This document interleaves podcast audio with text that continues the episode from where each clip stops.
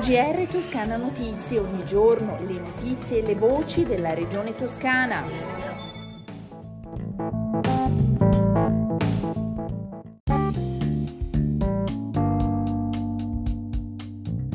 Una buona giornata dalla redazione di Toscana Notizie. L'assessore alle infrastrutture, mobilità e governo del territorio Stefano Bacelli ha convocato per venerdì 8 luglio la cabina di regia con Trenitalia del RFI.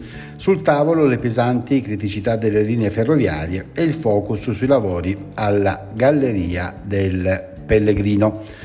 Nel corso della cabina di regia ci sarà il monitoraggio complessivo delle linee con approfondimenti sulla Firenze Empoli Siena e sulla Siena Chiusi, per le quali il trend continua ad essere negativo. Si parlerà anche della Firenze Viareggio, una delle linee fondamentali del pendolalismo, e si parlerà anche dei raddoppi Fra Pescia e Montecatini, ma che quest'anno sarà interrotta sulla tratta Pistoia-Pescia. Si parlerà della Retina, la linea su cui si registra il maggior numero di reclami in questo periodo e non mancherà un focus sull'interruzione di agosto per i lavori alla Galleria del Pellegrino che avranno ricadute sui servizi da Arezzo, dal Valdarno, dal Mugello e dalla Val di Sieve. Insomma, tanti i temi in discussione. Cambiamo argomento. Firenze raggiunge il traguardo della piena depurazione delle sue acque ed esce dalla procedura di infrazione dell'Unione Europea. L'area fiorentina si può dire depurata e nella sala d'arme di Palazzo Vecchio è stata presentata la conclusione dei lavori inerenti alla fognatura e la depurazione della città metropolitana. Alla presentazione era presente l'assessore all'ambiente Mognamonni, il sindaco del comune di Firenze e della città metropolitana della Nardella, Alessandro Mazzei, direttore generale dell'autorità idrica toscana e per Publiacqua, il presidente Lorenzo Perra e l'amministratore delegato Paolo Saccani. Si tratta di interventi, di investimenti, di un lavoro che consente oggi agli otto comuni interessati di uscire dalla procedura di infrazione dell'Unione Europea, come detto. Due numeri rappresentano al meglio questo risultato. Nel 2002, anno in cui Publiacqua prendeva in carico la gestione del servizio idrico integrato, la popolazione dell'area fiorentina eh, servita da depurazione ammontava a circa il 10%. Oggi la popolazione della medesima area servita da depurazione ammonta ad oltre il 99%.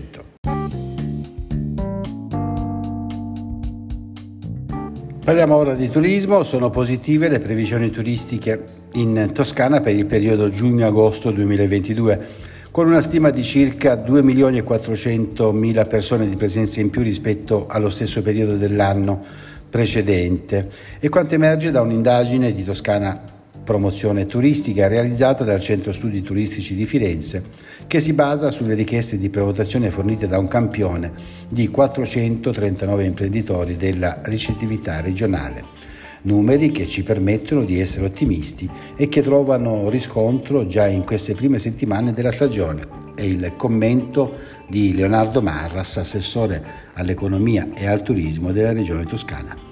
I dati Covid sono 5.644 i nuovi positivi al coronavirus in Toscana nelle ultime 24 ore, 47 anni l'età media, i decessi sono 8, i ricoverati complessivamente sono 623, 15 in più rispetto a ieri, di cui 26 in terapia intensiva.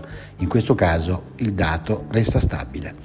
Le previsioni del tempo prima dei saluti, pausa più fresca in questo fine settimana a partire da venerdì, grazie al ritorno dell'anticiclone delle Azzorre che porta le gradevoli temperature delle estati passate. Però è bene non abituarsi, infatti questa situazione dura un soffio.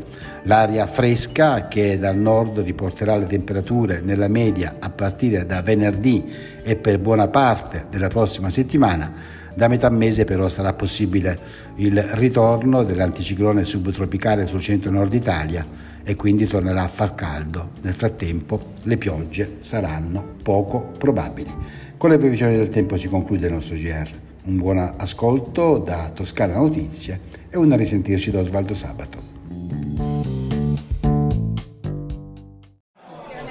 GR Toscana Notizie, ogni giorno le notizie e le voci della regione toscana.